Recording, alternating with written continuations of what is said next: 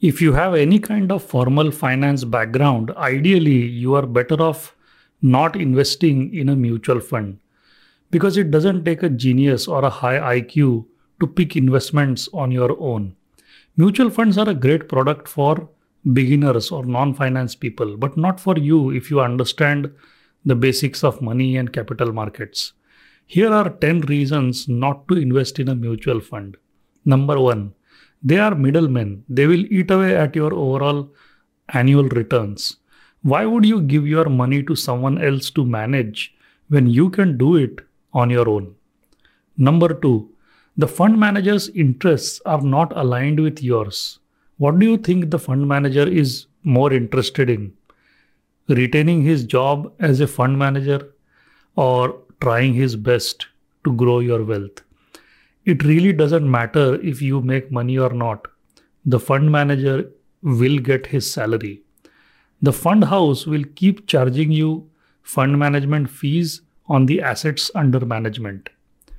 Number three, Mutual funds are in the asset gathering business. There are a lot of money management businesses in the world that have deliberately chosen to remain small in terms of assets under management. They truly want to be in the asset management business. They don't want to be in the asset gathering business. Which business do you think the mutual funds are in? The asset management business or in the asset gathering business? As I said earlier in one of my blog posts, if you do not understand the game, the game will be played on you. Always remember that statement. If you do not understand the game, especially in the world of money, the game will be played on you. Number four, fund managers won't beat the market indices. In the short term, yes, some fund managers can show some success. However, over very long periods of time, the chances that a fund manager will beat the market index is very low. And by the way, that there is a lot of research done on this subject. Beating the index is a game that is best played by avoiding it altogether. Number five, you have no control. You invest in a fund, then you go and check the portfolio holdings. Maybe it has a company that hasn't made a dime in the past 10 years meaning it has no ability to generate a free cash flow. What can you do about it? Can you call up the fund manager and say, please remove this company from the portfolio? You really can't do much about the situation, right? Other than get rid of your mutual fund units. Number six, your favorite manager calls it quits. You invest in a fund because you like a particular fund manager. What if he quits the company? Are you going to sell your units? Are you going to move your funds to where the fund manager is is joining next, maybe the next business? Wouldn't selling your units incur an unnecessary tax liability for you? Why would you have to pay tax just because your fund manager quit the company and is joining some other asset management business? In such a scenario, to avoid paying taxes, you will have to settle for some other fund manager who, whom you might not know that well. Number seven, the inability of mutual funds to sit on cash. Mutual funds cannot remain on cash for too long. Eventually, they have to deploy the money as per their mandate. Whereas you, on the other hand, can choose to sit on cash for years until your favorite company reaches a reasonable valuation where you now feel comfortable getting in.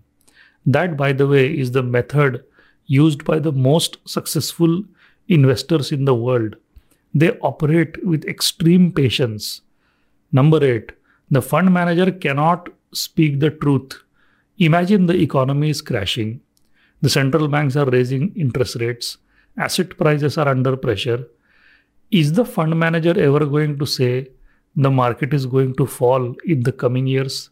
Well, if he does that, he will face redemptions in his mutual fund. So even if the fund manager is super bearish on the market, he cannot speak his mind out. Number nine, your fund manager cannot invest in almost any company.